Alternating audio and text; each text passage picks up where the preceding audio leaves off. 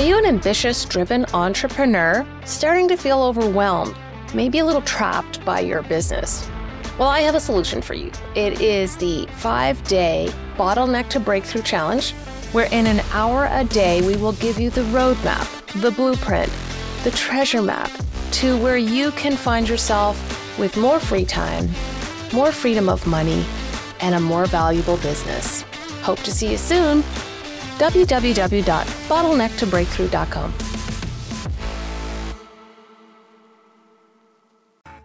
Not that they were funny people and joke tellers, but they knew how to use their personality to diffuse stress and conflict while gaining the commitment to others to their ideas.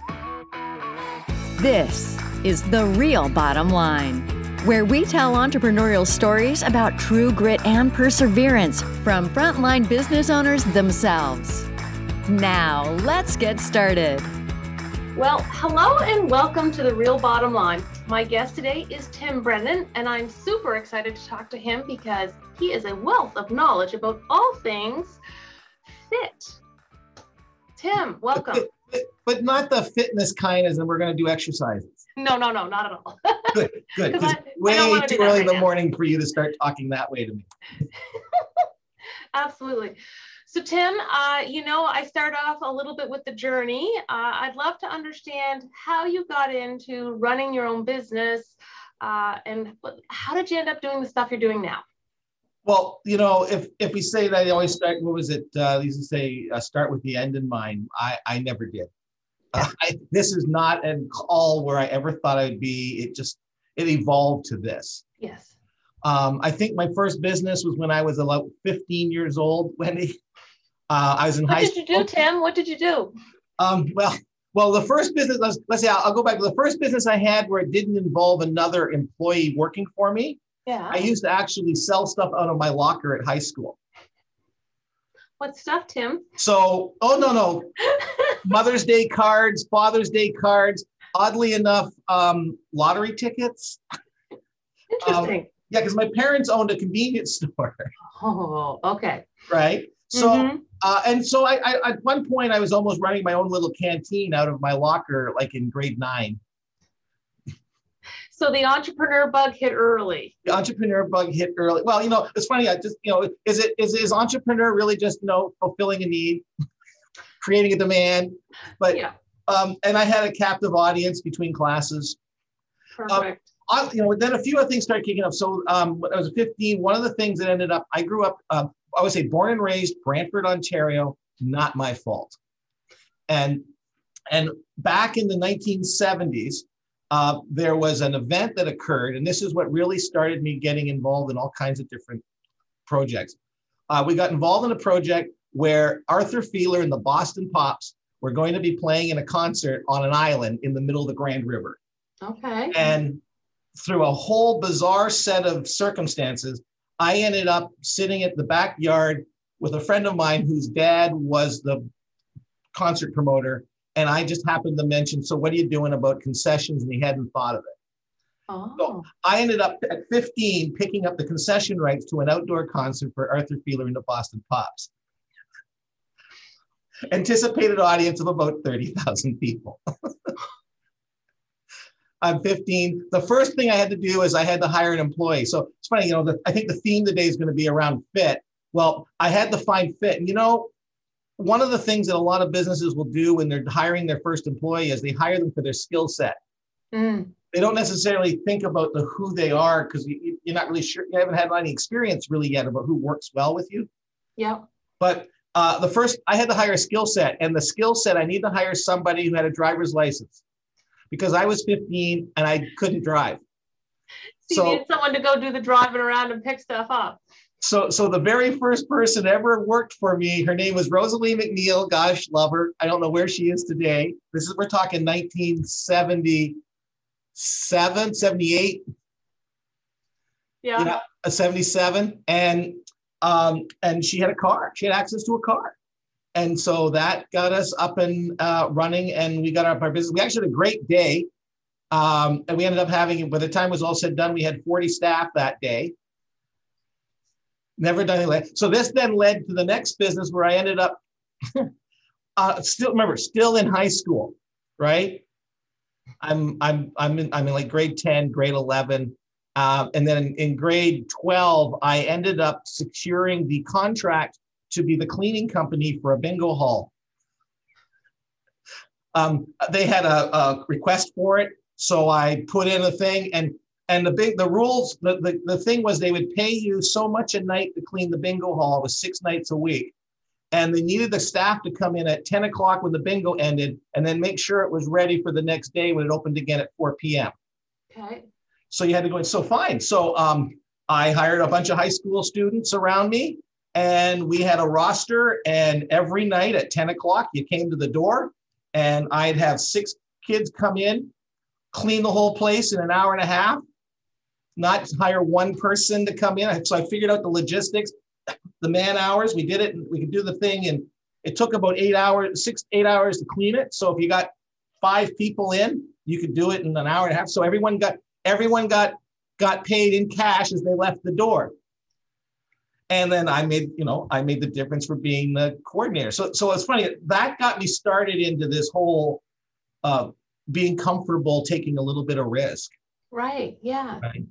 So, and just going for it from the sounds of it, as opposed to wondering, do I have the credentials? Am I old enough to do this? You're like, I'll just figure well, that all out. But you see, I had a I had a music teacher at the time. His name was Jim McCormick, and the thing that I learned from him, you know, they talk about who are those people that influenced you and, and mentored you. I don't think he actually meant to mentor me, but what I what I what he instilled in me was the well, just do it. You know, I never checked to see if I couldn't. You know, a 15 year old getting the license to do a concessions at a concert, I I didn't know. I didn't matter. I'm, I'm it's funny. I still find that at at 59 years old, I'm still I, I don't know. Let's just do it. so I think that's amazing. Yeah. So the journey, so there's this whole kind of crazy stuff. And then I thought, oh, maybe I'm supposed to be like a real person and get a job. So I went to, I finished high school, went to university, became a junior intermediate elementary school teacher, subject being music. Okay. Okay. Graduated with the two degrees to become a music teacher and lasted uh, three months. Well, where where was the mix? Where was the issue with the fit there, Tim? well, I wasn't I wasn't mature enough to be with the, to actually manage the students. Um, but uh, no, I remember. You know, you you know you have you know you're in the wrong job when I should maybe that should be the book I should make. Yeah. Um, you know, it's funny. It's funny that when you know, as you make me kind of go through the storyline because of because of the sort of life cycle I've been through in this business cycle, I've kind of come up along the way with these sort of like my big 10 ideas. Yes. And one of my big ideas is learn from the mistakes of others. You don't have time to make them all yourself. So listen. so so you know, it's like one of the things I learned is the first thing I noticed when I went into teaching was I met a whole bunch of people in the staff room. You remember when you're when you're the student, you think that's the big special room oh my god. It was like this this such a uh, it was it was a yeah it's very special because no student and if you ever got right. to even look in it oh my god what a day. You know and your visions of it you know the buffet along the wall coffee whatever that was when you were in grade five. Right? And and and, and then we actually went in there you found out they were all miserable. There was i was among so many people who hated their jobs mm. who were all caught up in, I like to say, you know, measuring the wrong things about what's going on. Right. You know, and and there were people hanging on. There was I remember there being a calendar on the wall of somebody marking how many weeks they had left until they retired. Yeah. And I mean, and and I'll combine that with the fact that when I'm in the classroom, one of the things I had to do in the curriculum in grade six was they had in the this was in Ontario Susanna Moodie Elementary School, Belleville, Ontario, is where I was a teacher. Okay.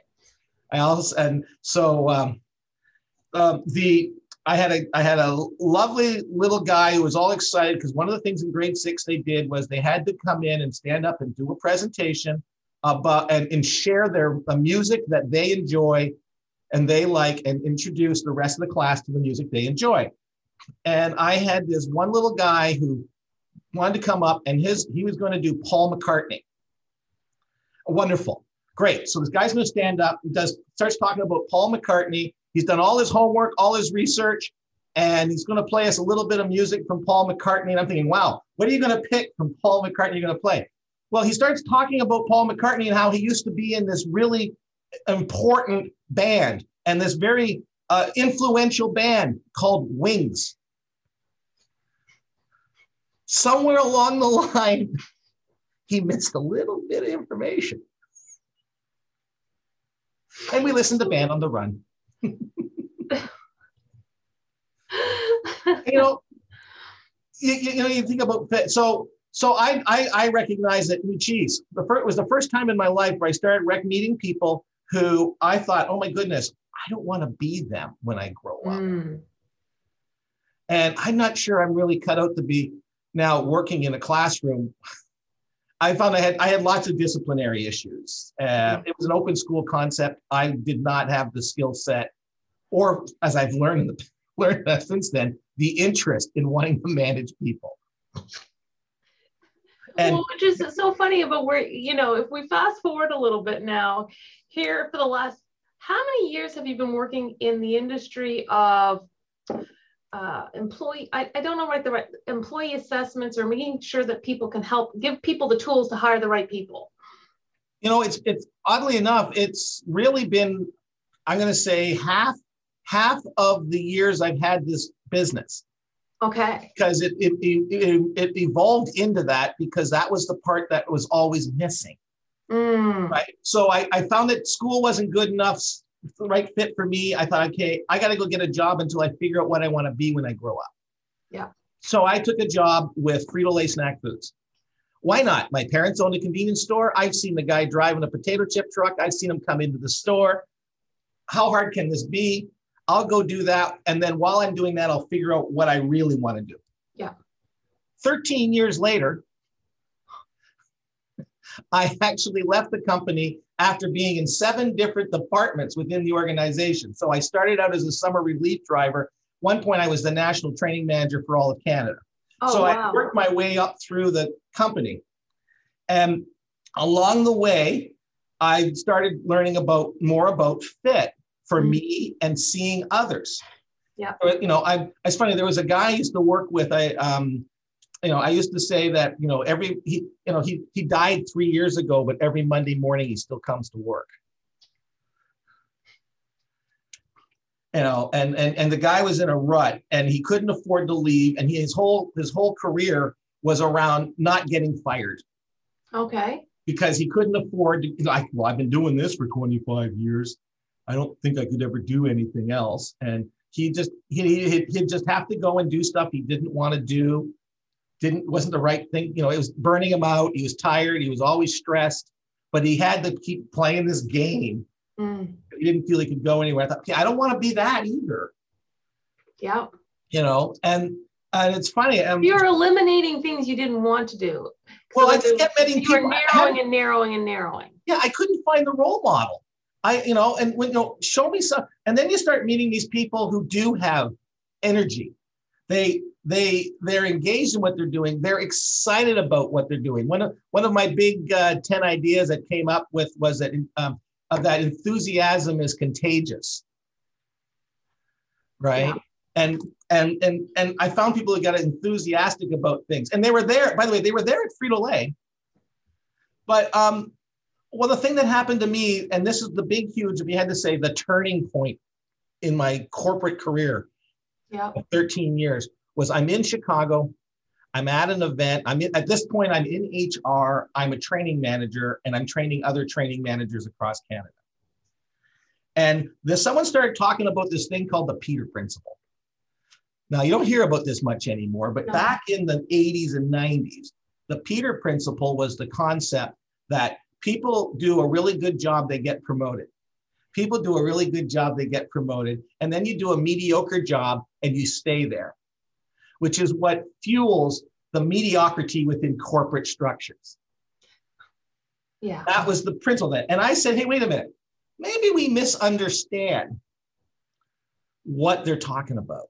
Maybe what we're really saying in the Peter principle is that people get promoted to the place where the organization is no longer in the right fit to develop this person any further. Why are we blaming the person who got hired for Right. getting promoted? And that started a whole brain going about a whole different things. One of the things I all of a sudden I recognized, my goodness, like I'm I say I'm 59 years old and I've been doing work with organizations, either helping them from the side or in them for 40 years. And I have never once in my life ever met an HR manager who got fired for inappropriately hiring someone. Oh, interesting. I've only seen the people they hire inappropriately get blamed for it. The person who hires them doesn't lose their job. Well, isn't that a, a, um, a twist on things? But bad for your career to mention that at an HR conference. Yes. and now we take the turn. Because at that point, at that point, I got told that's really great out of the box thinking, Tim. And discovered in the corporate world, out of the box thinking isn't really appreciated. no. And the way that corporate worlds move people around like me was they promote me. So they promote me out of HR and they promote me over to logistics Okay. because Tim's out of the box thinking will be a really great value to their problem solving over there with logistics, shipping, distribution, and all that. Which that remember this thing started as the Peter principle. Now this this creates what I call the I now actually coined it the Brennan principle. That within large corporations, people actually get promoted to the place where would do the least amount of damage. Oh. So all this led up to I got to go do something else and I got to go help. So I stepped aside from corporate. I went out and did some work with um, uh, organizations and sales teams because that pretty much you know manage helping develop sales teams, uh, managing sales teams, and hiring sales teams. Mhm. And and that whole thing says because part of my part of what happened was I'd hired about 250 people in my career at Frito Lay. Add in this whole other thing with HR, add in the thought that when I was there, I hired about 250 people and I got it right about half the time. Oh. And that kind of probably me- not bad, actually, Oh, is it? that made me a rock star. Right? That's why they had me training other people. The thing is, I had no idea why. Hmm I had no idea why did we get it so right one time and so wrong the next. So was that the question that led you on the, the next part of your journey? That's it. That is the Yeah. big question. And then, then I got obsessed with trying to figure it out Okay. because I get obsessed about things and then I go wait. And that's part of the, oddly enough, partly about the who I am and it plays in the pattern. Right. Yeah. Uh, so I got absolutely into it. And then I started doing a whole bunch of work and I got really fortunate. I got access to some funding through a couple chambers of commerce in Alberta. We did a couple really interesting data studies. okay. And uh, I was really lucky because I had credentials to actually have people answer my call when I could tell them about my background. And so um, we did a study, and, I, and one of the things they looked at was if you're hiring somebody, um, what is it you're looking for? And I, I did a I did one of these giant surveys of 200 businesses and says, you know, what what is it when you when, how do you decide who you're going to hire? I thought I'd start really simple. Yeah. And I found out it was a really interesting list. They, you know, they hire for lack of a for lack of it, to bring it all together real quickly for you, it'd be there'd be things like, you know, they had a they had a great resume. They had everything I'm looking for in skill set. hmm They um they showed up early or on time, prepared for the interview. That was really important, Very important. right? Probably they also did not have any typos in their resume. No typos, no typos at all in their thing that got you through. Um, also, during the interview, they we, they came, they asked questions, and they came prepared and organized. And those those were really things that that recruiters and employers were putting value on. And then what they they also really liked was after they've been interviewed, that the candidate did follow up and check to see, you know, how things were. And, and is there something I missed? Was, you know, can you help me understand so I understand better next time? And it's funny. I was actually presenting this um, over years. I've had I've had people in rooms go, "Wow, I wish every candidate would hit all those buttons, Tim. That would be just amazing." I'd have all these great candidates. The second step was, all right, now let's take a look at the performance of your people. Right? And if we think of it in a big bell curve, who are the people you wish you had a basket full of? Mm-hmm. And who are the people you wish you could stick in a basket? I used to call them top performers and poor performers. I now recommend that you refer to your people as your stars and your passengers. Okay, stars and passengers. Stars and passengers, because when I talk to business owners, they never have poor performers. Right, because then that infl- then that reflects on their skill to hire or or or to fire. Yeah, yeah. Right, because there's firing smart too. and so you've got passengers, and the passenger in the business is the person that's okay, all right, and frankly doesn't hurt you. That's why you didn't fire them. And and and uh, and and part of it too can be as a business owner, you brought them in, and you're not prepared to admit you made a mistake. Right. So you accommodate for them. Yeah. Right. We you know uh, our egos get in the way. Can a so, business run with all stars? Like, do you, should you be shooting for all stars? I think you need goalies and defensemen and um, scorers, different roles in the organization, different hats to acquire different size heads. Okay. Right. Um, but the team needs to gel. The team needs to align. Yeah. So so interesting when we went to the study and we looked at top performers versus poor performers. People say, oh, I don't have any poor performers. Okay, so we'll be stars and passengers. Well, I don't really measure my people that way. So I had to drop it down to okay, who do you wish you had a basket full of, and who do you wish you could stick in a basket? And then, boy, all of a sudden they could do it.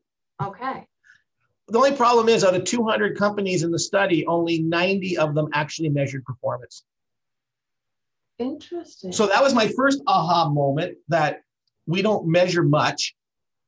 And then I, I, I found that there was this thing called, I, I now call it the, um, the, the GGF, the, the good guy factor. Okay. Oh, I know he's a bit of a handful, but you know, he's a good guy. he's been around a long time. He knows a lot of stuff. He's a good guy. He's a good guy. And and when we when we when could get organizations that could tell me the different performance groups, all that stuff that was how they got hired was irrelevant. And here's the big so in the big numbers, there's like seven different things, but here's three things three things that every time you do the look at who's the top performers and who's the poor performer, three things that always show up. Number one is they learn quickly and don't get bogged down with the wrong details. Yeah.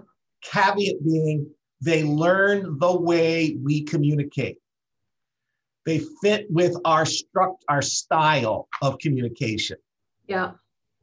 Fit being there, right? It's not how smart they are. It's that they put the accent on the right, you know, uh, uh, on, on the right priority. Yeah. And the people who misunderstand instructions or create a different series of priorities because of the communication not happening, sender and receiver aligned, that costs companies a lot of money. Yeah. Yeah. You're you're making me think of I moderated a leadership panel one time and one of the leaders both very successful companies. One of the leaders was very like, if you interviewed there, you interviewed at least seven times, you talked to everybody on the team and you did everything else, and everything was very collaborative.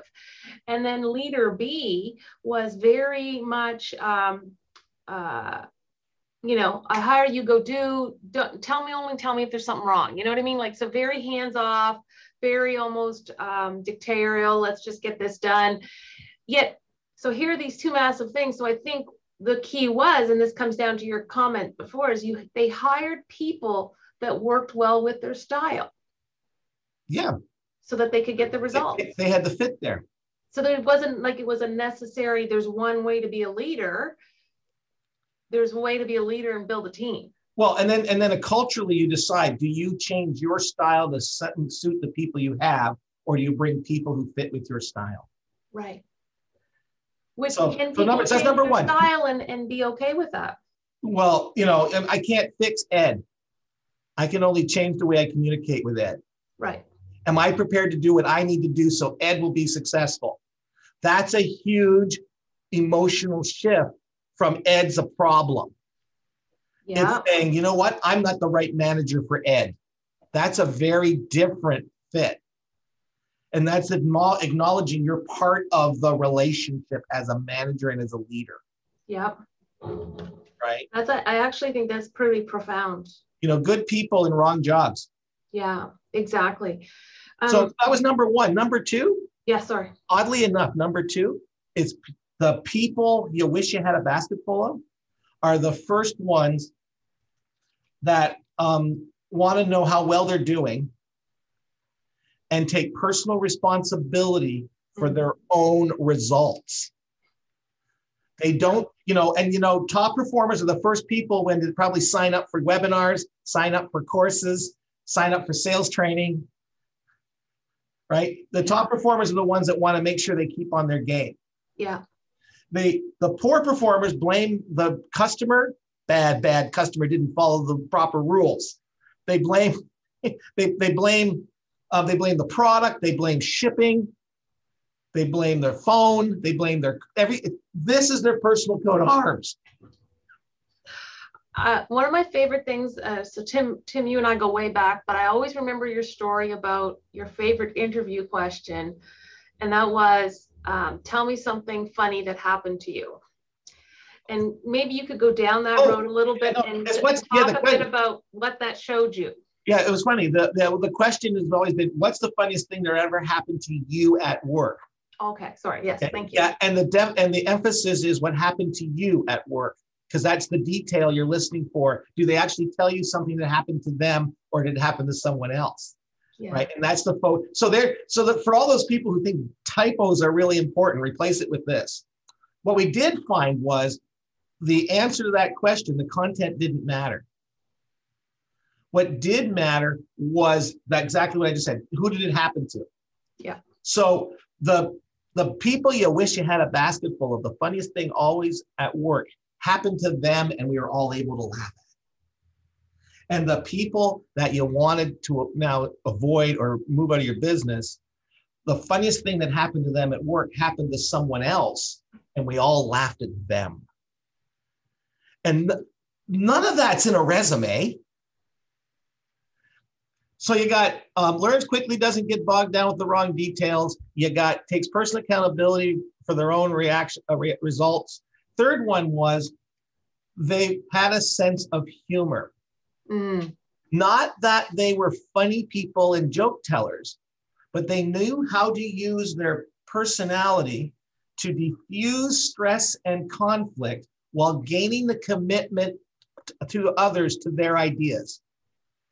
And when you think back about that, what you find is you think about all the people who got you through when something really stressful is happening in your office. There's always that one person, the leader, who comes in and demonstrates to everyone let's not overreact.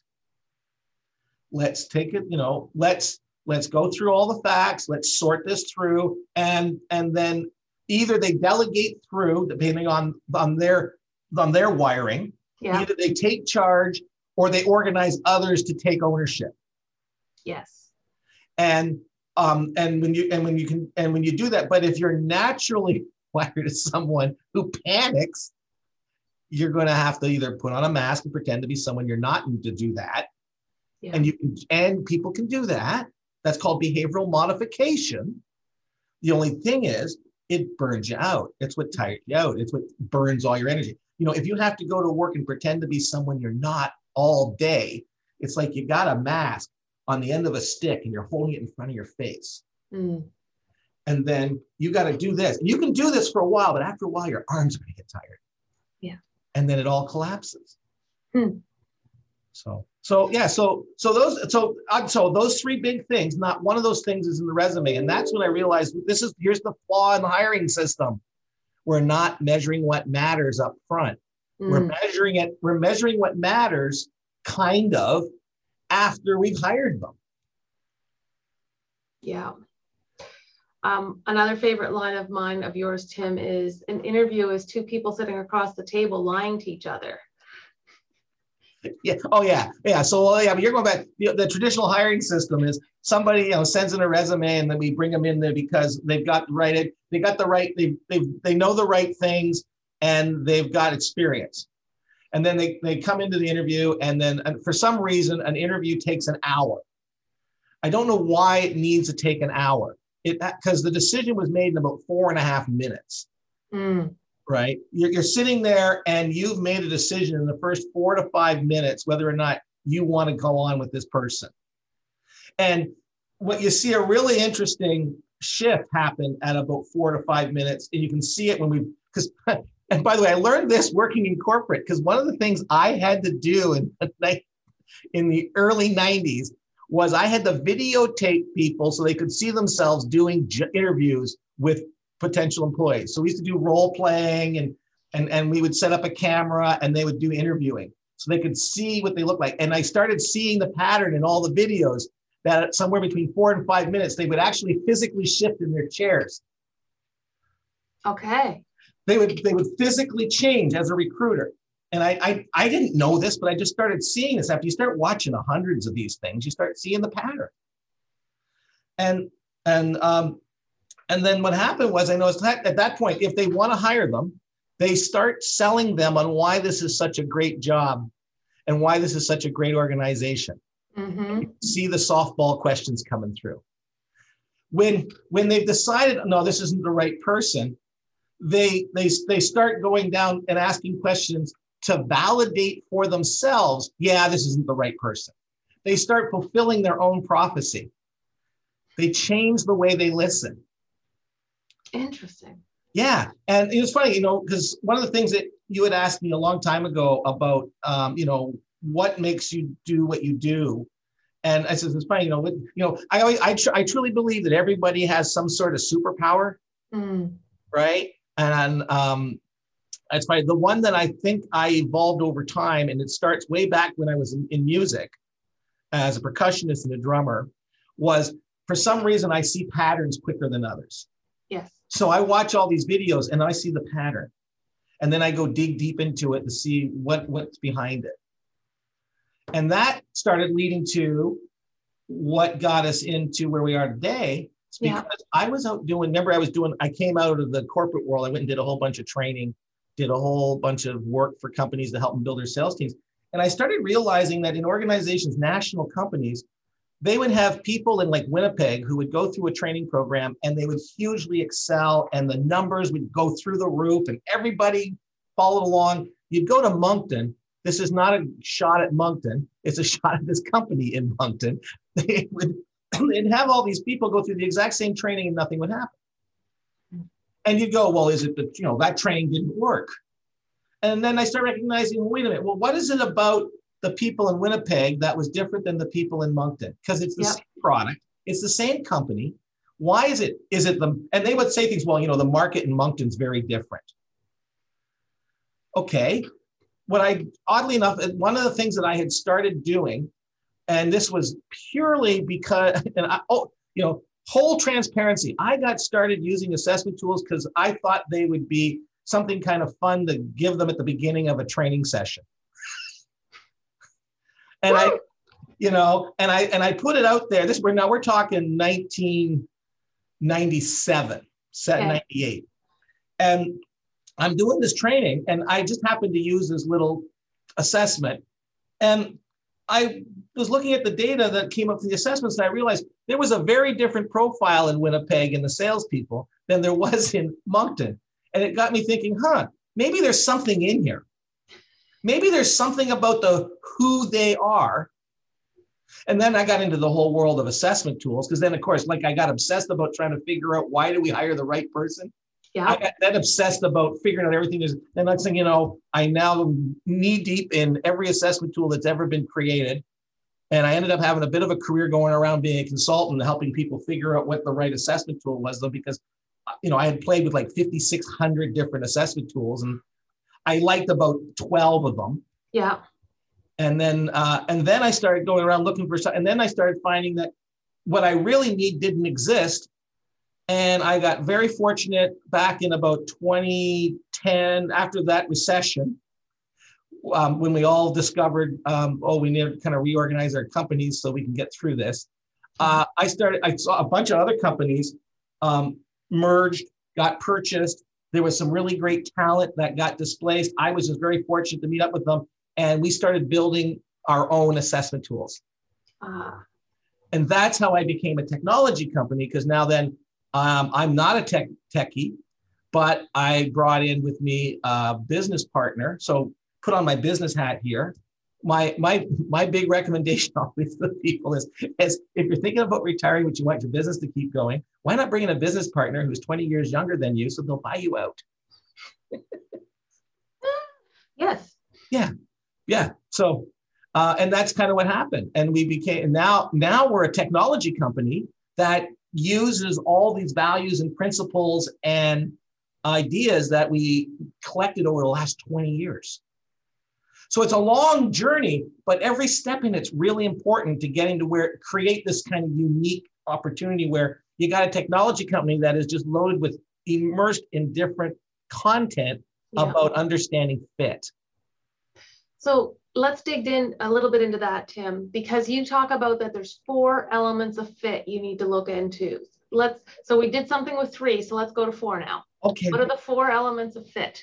So the so so if you think about fit and uh, as as being uh, a four a four sided wheel, how's that for a really bad analogy? That's a square, Tim, just so you know, know. but I can't. But I get the rule. I'm lost. I'm, I'm gone. But but there's there, it's right.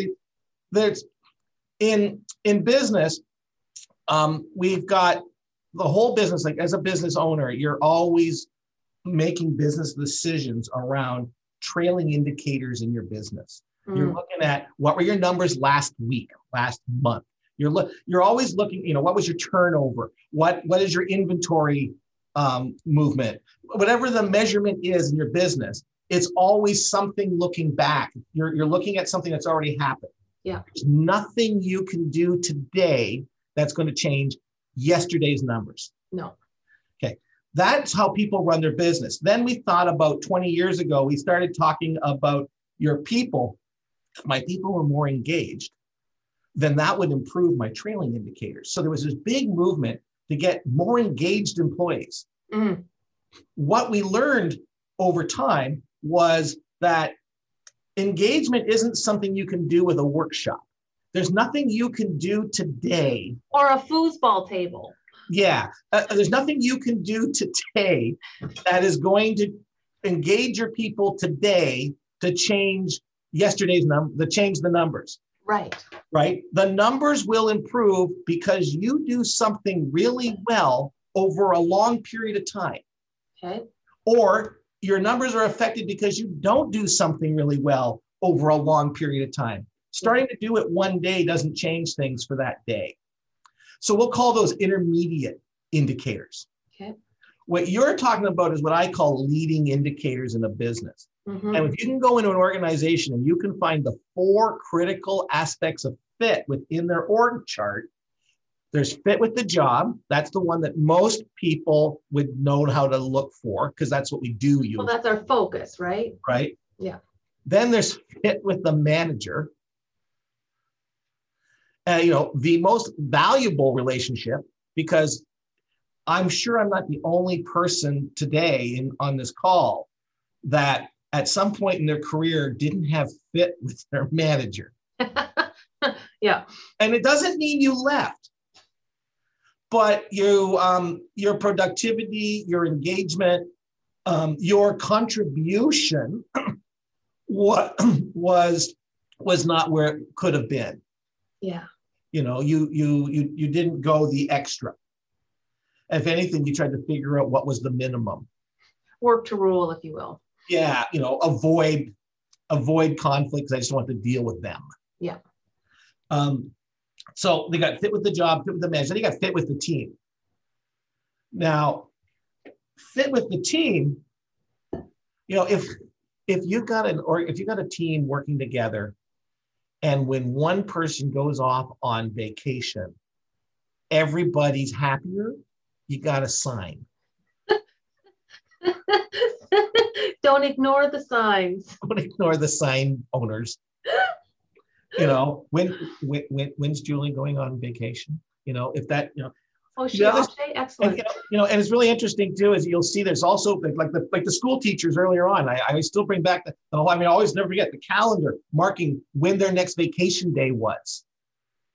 You know, eh, you know, you know that this is their focus. Yeah. So they'll fit with the team, you know, and and and you know, and, and you bring in the wrong person, you could lose the person that was the best part of your team if the fit's not with the team. Mhm. And then there's fit with the organization's culture, right? And the values. And um, it's funny. Organize every organization has an employee brand. Yeah. Every empl- every organization has an employee culture. Yeah. It doesn't mean they defined it, but they all have one. Yeah, they can they, they can be deliberate about it or it can just happen. Well, and and and don't worry if you don't pick your um your culture, your employees will. And and and it's nice to see that that's now becoming more and more part of the conversation. It's interesting, right? Uh, Just yesterday, uh, I met with an organization. They are professional recruiters in Ontario, and that is exactly the core of their business. Is why and what they're using us to support their clients with is um, going in now because they, when they did recruiting in the past, they used to go and look for skill set. They'd look for the resume. Has the person got all the credentials? I call them, they got all the admission tickets to the game? Yeah. Right. But the part they weren't measuring was the who they are. I'm And- always surprised when how few recruiters use any type of assessment tool. Oh, Other than okay. how fast can you type and do you know Word? Well, what they'll do though is they'll interview them. And you said when the interview, like the interview is two people sitting across the table from each other, lying to each other. One's trying to tell them about how they're going to be able to join this organization and not co- and be an asset and not cause any problems. And the other one's trying to tell them why it's such a great place to work. Right. Yeah. You said earlier, Wendy, that you know, then they go and they have these group interviews. That's when we go find out. We think that's how we'll see if they're a fit with the team. Let's bring in all the managers. The decision that most people end up making gets end up being the compromise, the one that they can all accept. Mm. And then when it doesn't work out, there's always one in the room that says, Well, I didn't really like them, but you guys thought you did. I'd like to um, talk a little bit more about assessment tools because obviously that's that's the the, the wormhole you were down for a long time. um, because I know I've used them and it's helped tremendously. Talk about patterns. You know, there was one time we were going to hire someone, and someone on your team goes, "You know, that's the same uh, profile or the same assessment uh, numbers as the person you just fired." And you're like, what am I doing wrong? But you don't know that if you don't do the assessments or you don't have, have a conversation. So when you think about small to medium sized businesses, what can they do to make sure they're finding the right fits for their organization? Because I would think it's even more critical for a small organization to make the right choice because Oh. they don't have resources and other things to bring the person along or to absorb them. So, so Wendy, it's you know, yeah, let's let's take an example of a company that has three employees. Yes. You're talking about the next person you bring in is going to be the fourth employee, and that's now going to be 25% of your brand. hmm you think about how much time, effort, and energy you would spend to define your brand. Remember, remember the six hours of the deliberation around what color our logo would be? Yes. Okay. The, the, the first step is start with self. If you're running a small business, you're wearing five different hats. You've got you've got an org chart. And, and when I talk about org chart, I don't talk about an org chart with all the names of the I'm talking about a functional org chart. If if I always tell people the best thing to do is build a functional org chart. Build a chart of all the things you do. You know, um, you're you you make stuff, you sell stuff, you deliver stuff. The, you've got File stuff. All a list of all those things and then put a name next to the person who does all those different functions and you'll find out in a small business you'll see where you are now if you were to start the very first assessment that any organization should do is themselves Mm. because how are you going to recognize fit with the team and fit with the manager if you don't even know what team and manager look like to compare to? Mm. And, and from that, you can get an understanding because the self-awareness part of it of under, and again, there's when we talk about assessment, um, there's a lots of different ones out there. What I'm talking about is not measuring how you act. I'm talking about measuring the who you are.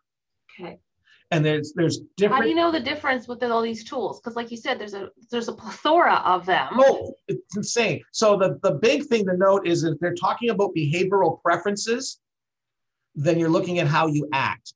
Okay. So um, co- the construct of the questions would be is here's four words. Which one's most like you? Which one's least like you? These are self assessments. Yeah. And that would be the how you act tools um, by the way, do not hear into the me from me here that these are bad tools. These are good tools, but the purpose for them is team building. The purpose okay. for them is not hiring. It's not about placement into an org chart. It's about um, how are we going to work together? Because you like to act this way, you prefer to act this way, and you prefer to act that way. Yeah. But what I'm looking for in this step is I'm looking for the what's called a normative tool. I'm looking for one where we're going to give you a statement and then we're going to you're going to rate that statement how much you agree with it. The system is then going to take how you agree to that statement and compare it to a population of a whole. So um, one of our like the tool we use most commonly the one we have that we built called talent sorter that one runs off a, a case study of 36,000 participants to create a norm.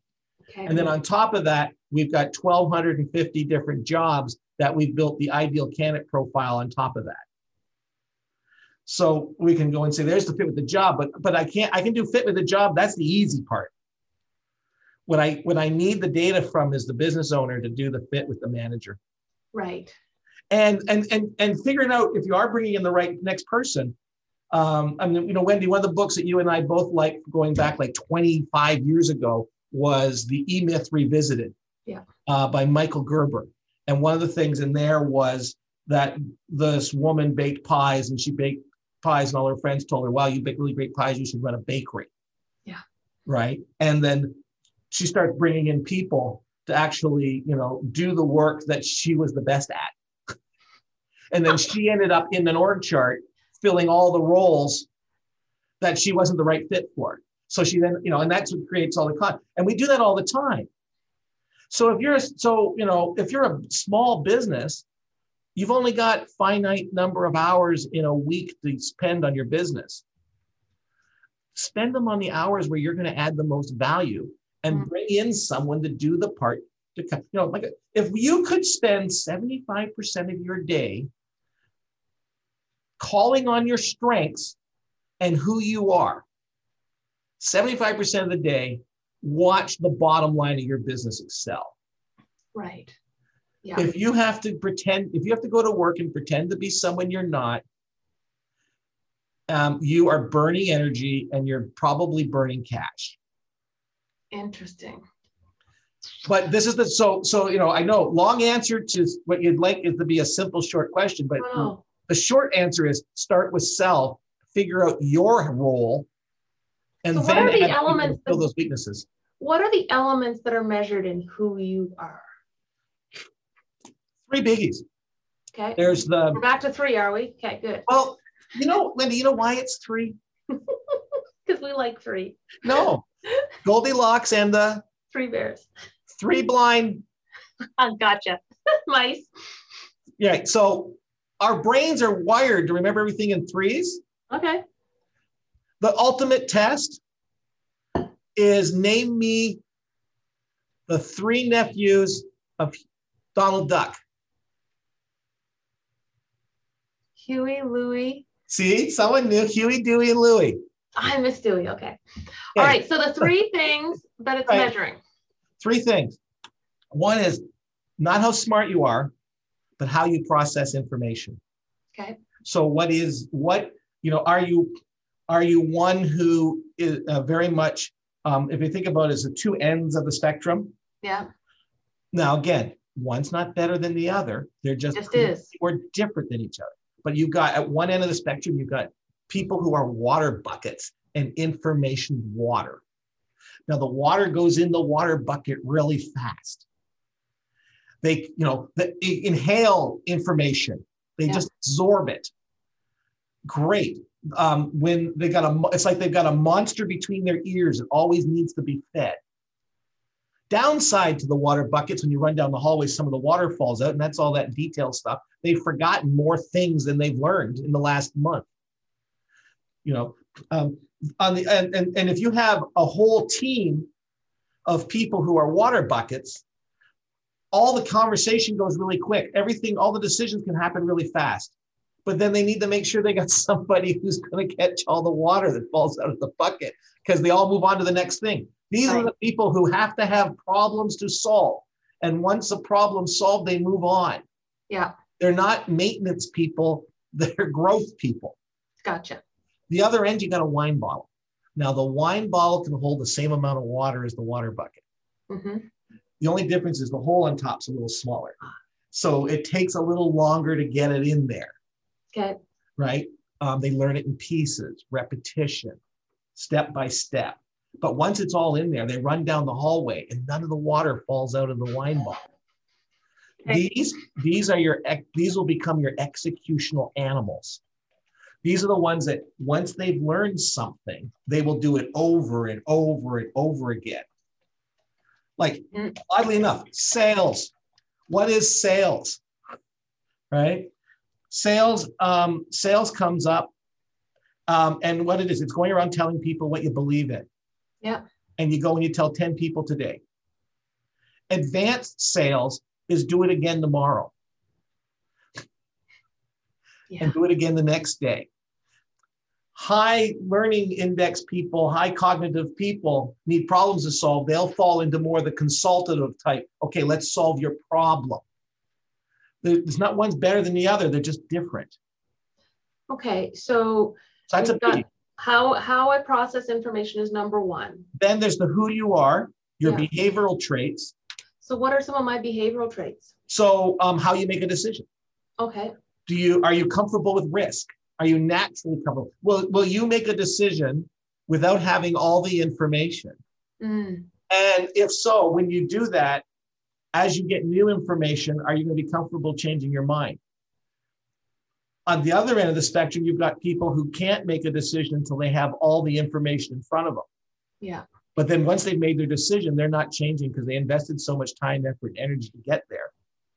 And like you said, neither one is wrong. They're it's just, just, about which one fits best with you and your team and what you need to have done. So, so if you're somebody who makes decisions very comfortably without on risk and is more let's course, course correct as we're going along, you better match yourself up with someone who can live with that. And at the mm-hmm. same time, are you prepared to have someone be um, what I call the speed bump in your organization? the one that the one who needs more information says, wait a minute, did you think of this? Yeah. That and that's very see now you're now you're building a team. Yeah. Um, well, the whole being the leader. Do you yeah. want people who are wired to be specifically do their best engagement when they're um, got someone who's a strong one who's directing them, or are they the one that steps up and leads others? Yeah, yeah. Um, do they need feedback? That's a good one. Um, I've got both ends of the spectrum in, in the in the people that I've managed in the past, right? I've had the ones that no feedback meant everything was going just fine. Yeah. Right. I remember in my career, I never had a time where someone said, Tim, I'd like you to come down to my office. I have some feedback for you. And it ended well. So I'd rather have. Absolutely. What's number three, Tim? Okay. Um, number three is occupational interest and motivators. Okay. What does right? that mean? What do you like to do? What what what gives you energy? Yeah. Right? So I'm what gives me energy is this. I love sharing stories and telling the story and and and and giving it giving giving a picture to other people to get them to think a bit. That's awesome. Okay. I really feel like we could talk all day, Tim, but what I'm going to do is that we have time for one question. And Melanie, it's it's you, my dear. So here, come on over. Melanie comes to most of these tapings. She's amazing. Go. Well, thank you. Hi, Melanie. Hi. this was fascinating. And I've just, uh, we're an early stage startup and we just hired our first full time employee with grant funding. And I got very fortunate, very lucky. We landed, we had one applicant. So, um, but I, I, what comes up, uh, many things come up. I'm going to try and be concise because I know time is an issue here. But we hear of this idea of fit and sometimes, so what helped me is to see what you're talking about is fit and be as a behavioral. That really was a light bulb for me because oftentimes I think some people use the word fit as to maintain the status quo, and that's not always great for your bottom line either. So I wonder if you could just speak to that because do you see fit as sometimes holding companies back? Oh yeah, because you know what got you here won't get you there. Yeah right? Um, diversity and different. So, so, so, so, so, Melanie, a little bit more of my story. Uh, I, I don't, I, I had to come to a term that I, the company had gotten bigger than I was the right person to be running it. So about two and a half years ago, oddly, just before we had ever heard of something called COVID, um, I went to my business partner and says, you know what, we need to be a more of a testimonial of our own process. You know we're all about getting fit within the organization. And right now my role has changed to the point i'm no longer the right fit i'm not this is not the best use of my time effort and energies mm. and i said what i need to do is shift my role to go back to being one who's more engaged with helping people figure out what they need to do in their organizations and let someone else run our organization right. uh, bottom line profit since then with all the other things that have been going on has projected very straight up. Right. Because because the place runs better when you got the right fit of who you are as well. Yeah, and and fill, filling in for your maybe the things that you're not as strong at with somebody who is. So well, yeah. that's where the diversity element can come into fit. Okay, so that, that yeah. So as I say, say Melly, one of the things too that a lot of organizations, a lot of companies make the mistake is performance reviews. Here's all the things you do really well. Mm-hmm. Here's all the things that you need to work on. Immediately, I cringe because I think if your whole focus is to work on your weaknesses, yeah. all you're going to do is bring you up at best to average. Yeah. And average is awful. Yeah. What happened if you had a performance review? Here's the things you do really well. And let's look at your role so you do more of this. I love that. Yeah. Oh my goodness what would happen? Yeah. Okay, thank you. That's awesome. Thank you, Melanie. Uh, okay, so I must say this has been a fabulous, fabulous interview, Tim. If you had a parting thought, what would it be?